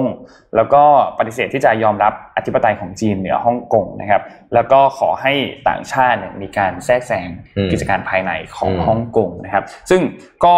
อย่างที่บอกครับก็คือตัดสิทธิ์ สสทั้ง อืม 4 คนทันทีนะครับ ก็เลยมีการออกมาประท้วงกันนะครับ ที่มีการประท้วงการลาออกกัน ซึ่งประเด็นอันเนี้ยของฮ่องกงเนี่ยที่เราดูเหมือนว่ามันอาจจะไม่ได้ถูกพูดถึงมากเท่ากับ อืม เรื่องเรื่องของเลือกตั้งสหรัฐก่อ ครั น บ หน้านี้ แต่จริงๆแล้วยังเป็นประเด็นที่ยังดุเดือดอยู่นะสำหรับ อืม ที่นั่งของสสแล้วก็เรื่องของความขัดแย้งในฮ่องกงตอนนี้นะครับ อืม ซึ่งเรื่องนี้ต้องบอกว่าเป็นประเด็นเกี่ยวกับฮ่องกงประเด็นเกี่ยวกับไต้หวันเนี่ยพูดไม่ได้เลยนะเกี่ยว ครับ กับจีนเนี่ย อืม แทบจะพูดไม่ได้เลยเพราะว่าเป็นประเด็นที่ค่อนข้างละเอียดอ่อนมากๆนะค เขา รับ ไม่ยอมรับอยู่แล้ว ใช่ ซึ่งเรื่องนี้น่าจะต้องติดตามกันอีกยาวๆครับว่าสุดท้ายแล้วเนี่ยจะเป็นยังไง เพราะว่าตอนเนี้ยเอ่อจากทั้งหมด 70 ที่นั่งเนี่ยนะครับ อืม มีฝ่ายค้านที่ที่ที่เป็นฝ่ายค้านที่ออกมาบอกว่าสนับสนุนประชาธิปไตยในฮ่องกงเนี่ย อืม เราออกไปแล้วถึง 19 คน อืม นะครับ อืม เพราะฉะนั้นหลังจากนี้ก็ก็น่าจะดุเดือดครับว่าว่าว่าสถานการณ์ในฮ่องกงเนี่ยจะเป็นยังไงกันต่อ เพราะว่าอย่างที่เราทราบว่าตัวแนวทางหนึ่งประเทศสองระบบเนี่ย ครับ ที่มีการบังอ่าปรับใช้ในฮ่องกงอันนี้เนี่ย อืม หลังจากที่มีตัวกฎหมายความมั่นคงแห่งชาติออกมาเนี่ย ครับ ก็ทำให้หลักการอันนี้เนี่ยมีการถูกพูดถึงว่า อืม มันยังเป็นแบบเดิมอยู่หรือเปล่า หรือว่า อืม กลายเป็นหนึ่งประเทศหนึ่งระบบไปแล้ว อืม นะครับ ก็ต้องรอดูต่อไปครับว่าจะเป็นยังไงต่อนะครับสำหรับเรื่องนี้ อืมครับน่าสนใจ คือตอนนี้จีนจะเรียกแทรกแซงผมว่าก็ไม่ใช่นะ อืม จีนเพราะว่าฮ่องกงตอนนี้เป็นส่วนหนึ่งของจีน อ่าใช่ คือตอนนี้จีนเข้าไปจัดระเบียบอะ อ่าเหมือนเข้าไปจัด ระเบียบเยอะมาก แล้วมันก็เกิดเอ่อ culture shock อืม มากมายที่ทำให้เอ่อเพราะว่าคนประชาชน แล้วก็การเอ่อเอ่อ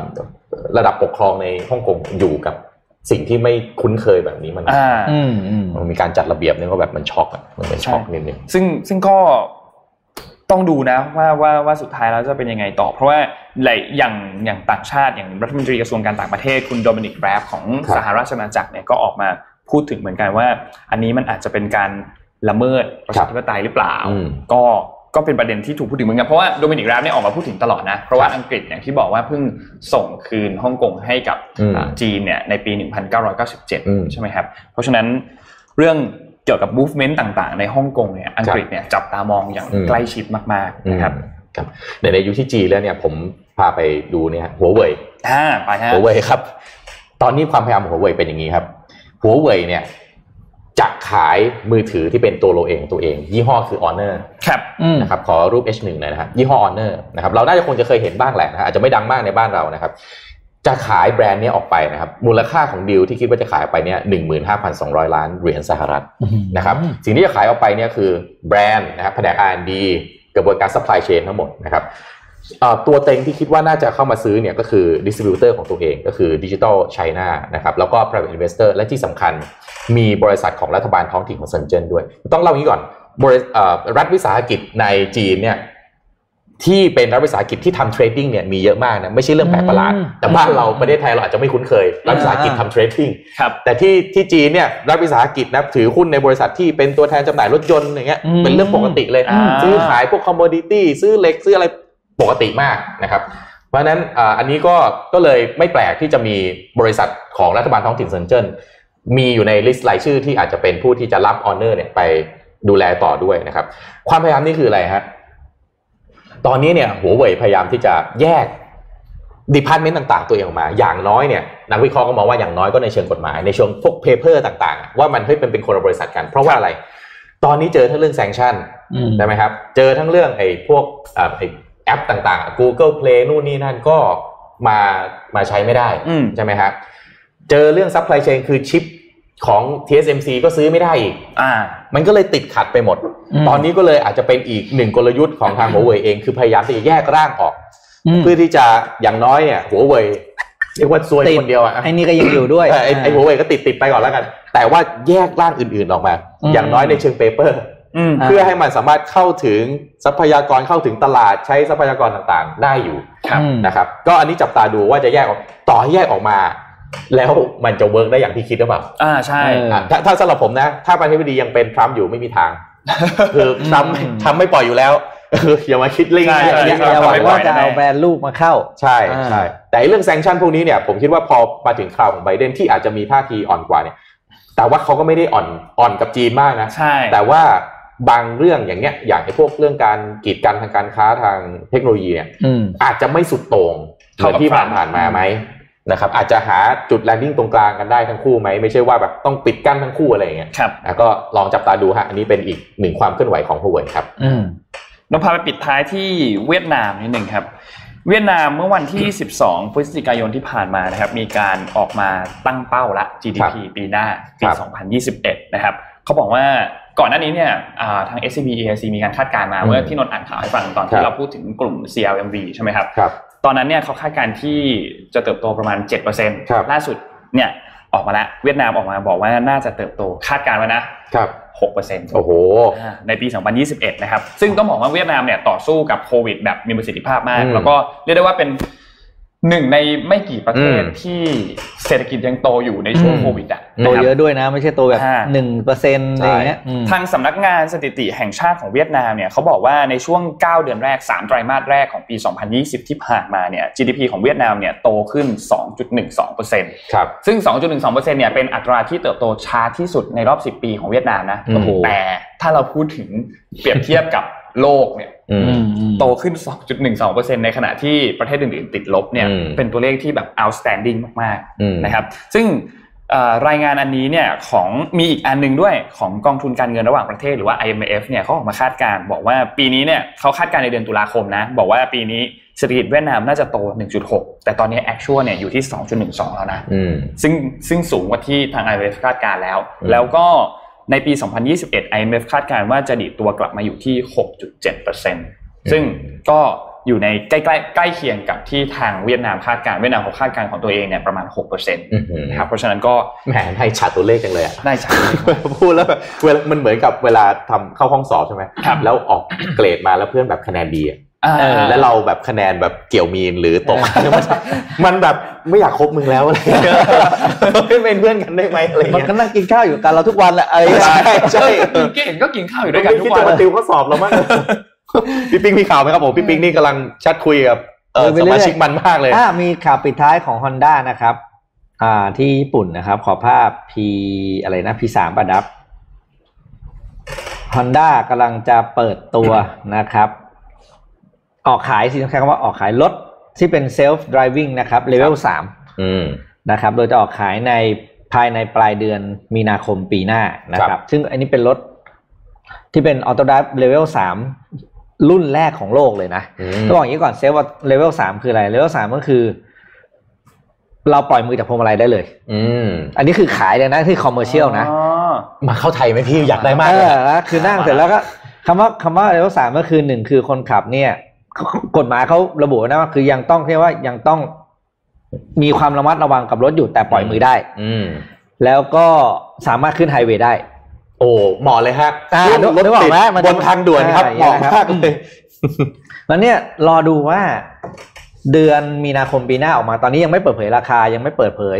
รุ่นว่าจะออกไอ้ระบบเนี้ยจะออกมากับรุ่นไหนอะไรยังไงนะครับ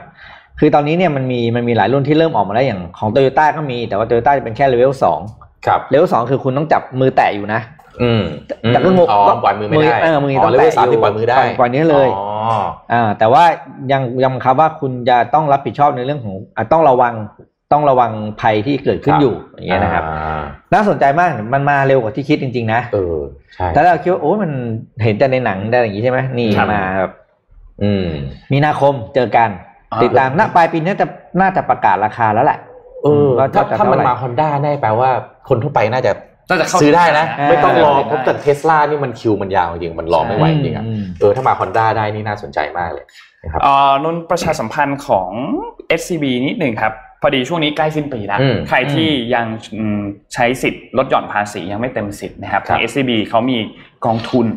S S F นะครับ อืม จาก S C B มาแนะนำด้วยนะครับ มีกองทุน 2 ตัวนะ ซึ่งเดี๋ยวรายละเอียดเนี่ยเราส่งไปในโพสต์เราโพสต์ลงไปในคอมเมนต์อยู่แล้ว อืม ทุกคนจะเห็น ครับ ในคอมเมนต์นะครับ ซึ่งกองทุนแรกเนี่ยคือกองทุน SCB LT 1 SSF นะครับ กองทุนนี้เนี่ยจะเน้นลงทุนในไทยในหุ้นไทยนะครับ เกาะติดเซ็ต50 เลย อืม นะครับ ส่วนอีกอันหนึงคือกองทุน SCB LEQ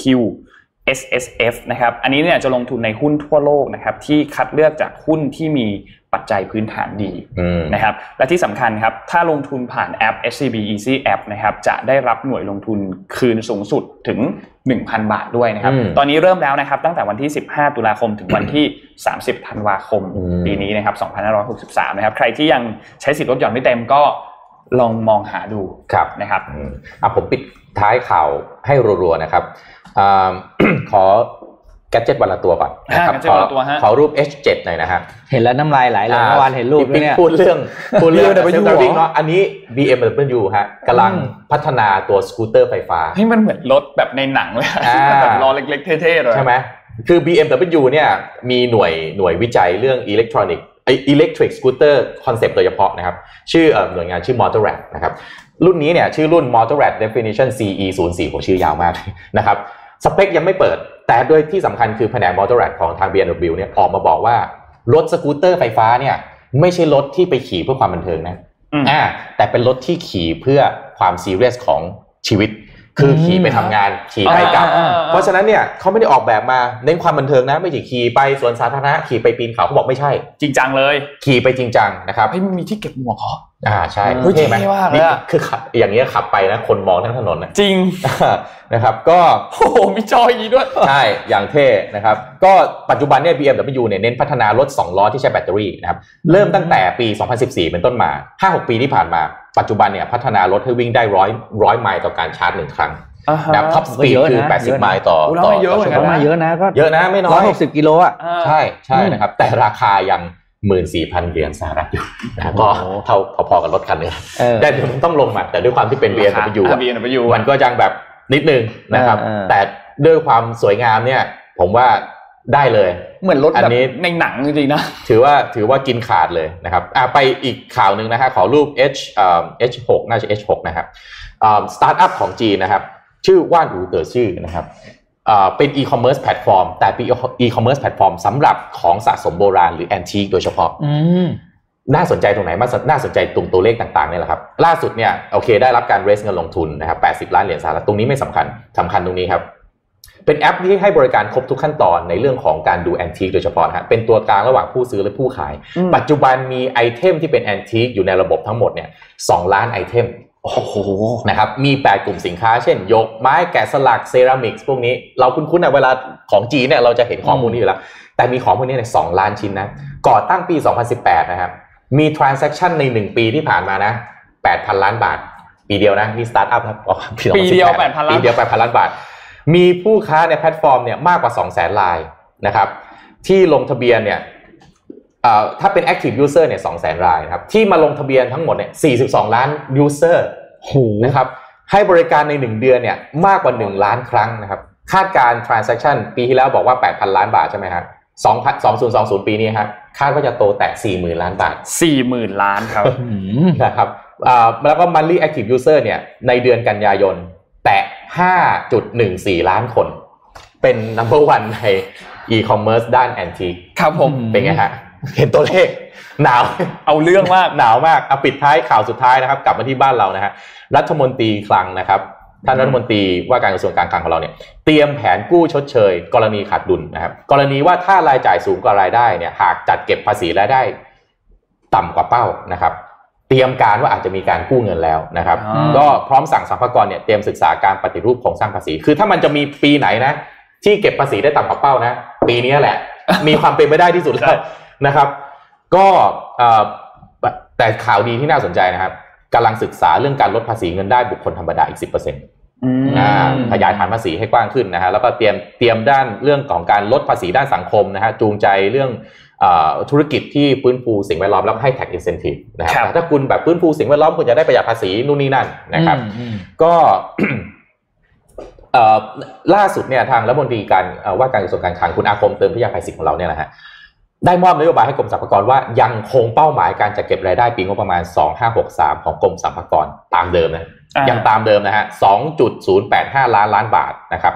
แต่มีแนวโน้มก็มีแผน B อ่า ผมว่าอันนี้เป็นการบริหารจัดการที่ดี ถ้าไม่ได้ตามเป้าอาจจะกู้ไหมเพื่อมาจัดการเรื่องของเพราะมันยังเป็น คือภาษีเนี่ยมันเป็นการใช้จ่ายภาครัฐที่รัฐเอาไปลงทุนต่อ ครับ นะเพราะตอนนี้เป็นเครื่องจักรเครื่องจักรเดียว ที่ยังเหลืออยู่ ที่ยังเหลืออยู่ อืม เพราะฉะนั้นยังจำเป็นที่จะต้องทำให้ government spending ต่างๆ เหล่านี้มันเกิดขึ้นให้ได้นะครับ อืม แล้วก็พวกมาตรการต่างๆนะช็อปดีมีคืนเราเที่ยวด้วยกันพวกนี้ก็ยังคงอยู่นะครับ ที่สำคัญนะฮะกำลังมีนโยบายเรื่องการจัดเก็บรายได้ โดยเอาเทคโนโลยีมาใช้นะเอาระบบ AI เอาโน่นมานั่น และก็กำลังมองเรื่องของการจัดเก็บภาษีของธุรกิจที่เป็นเรื่องเกี่ยวกับออนไลน์ เช่น Facebook ครับ เอ่อเช่น อืม ธุรกิจที่เข้ามาทำเรื่องออนไลน์ต่างๆ ในประเทศไทยอะ อ่าฮะ แล้ว อืม ก็ท่านก็บอกว่าปัจจุบันเนี่ยโครงสร้างภาษีที่ใช้อยู่ปัจจุบันนี่มันใช้มานานมาก อืม โลกเนี่ยมันมีการพัฒนาไปเยอะแล้ว อืม จำเป็นที่จะต้องมีการปรับเปลี่ยน ตรงนี้ โครง ใหม่ สร้างการจัดเก็บ อันนี้ถือว่าดีนะ ใช่ ถ้าตามทันถือว่าดีนะ ใช่ เพราะว่าปัจจุบันถ้าเราจัดเก็บภาษีรายได้ต่ำกว่าเป้าเนี่ย แปลว่ากระเป๋าเงินของทุกๆคนฟีบลงนะ อืม แต่เราก็รู้รู้อยู่ว่าเงินปัจจุบันนี้มันออกไปไหน ทุกคนต้องไปใช้ออนไลน์ ต้องไปใช้ อ่าใช่ บริการยิงแอดยิงโฆษ นู่นนี่ ณาโอ้โหมันไหลออกไปต่างประเทศเยอะมาก ครับ ถ้าจะเก็บตรงนี้กลับมาได้เนี่ยเออ เราก็เราก็เดือดร้อนน้อยลงนะ อ่า เป็นนิมิตหมายที่ดี อ่าก็อ่ะอันนี้ก็ปิดท้ายข่าวนี้ที่จะให้เห็นว่าอาจจะมีการปรับเปลี่ยนโคร ค ง รับ สร้างภาษีต่างๆนะครับ อืม วันนี้น่าจะเฮ้ยเราแจกของครบยังนะ ครบแล้วครบแล้วแล้ววันนี้ลืมแจก ครบแล้วแต่ลืมแจก เราเราไม่ได้แจก948 ใช่ไหมวันนี้ ใช่ โอเค ไม่เป็นไรงั้นวันนี้เรามี Anitech เก็บไว้อ่ะ แล้วก็ปากกาอย่าลืมนะ ปาก ปาก กา กาแจกแล้วไง ปากกาจะเดี๋ยวให้ดับ แล้วก็ไปดับคือเดี๋ยวเดี๋ยวไปนับ ให้ดับ โอ ไป เค นับเอางั้ งั้นวันนี้น่าจะครบถ้วนก็ขอบคุณ SCB กับทีม Advisory ด้วยนะครับ แล้วก็ขอบคุณทุกคนที่ติดตามเราด้วยนะค ครั รับบ ผม วันนี้ YouTube ไม่ล่มละ ไม่ล่มแล้ว ยูทูบ โอเค ล่มนิดนึง ครับ นะครับก็ขอบคุณทุกคนมากๆแล้วก็พบกันใหม่อีกทีหนึ่งวันจันทร์เนาะ อืม นะครับวันนี้เราสามคนลาไปก่อนครับ สวัสดีครับ สวัสดีครับ มิชชันเดลี่รีพอร์ต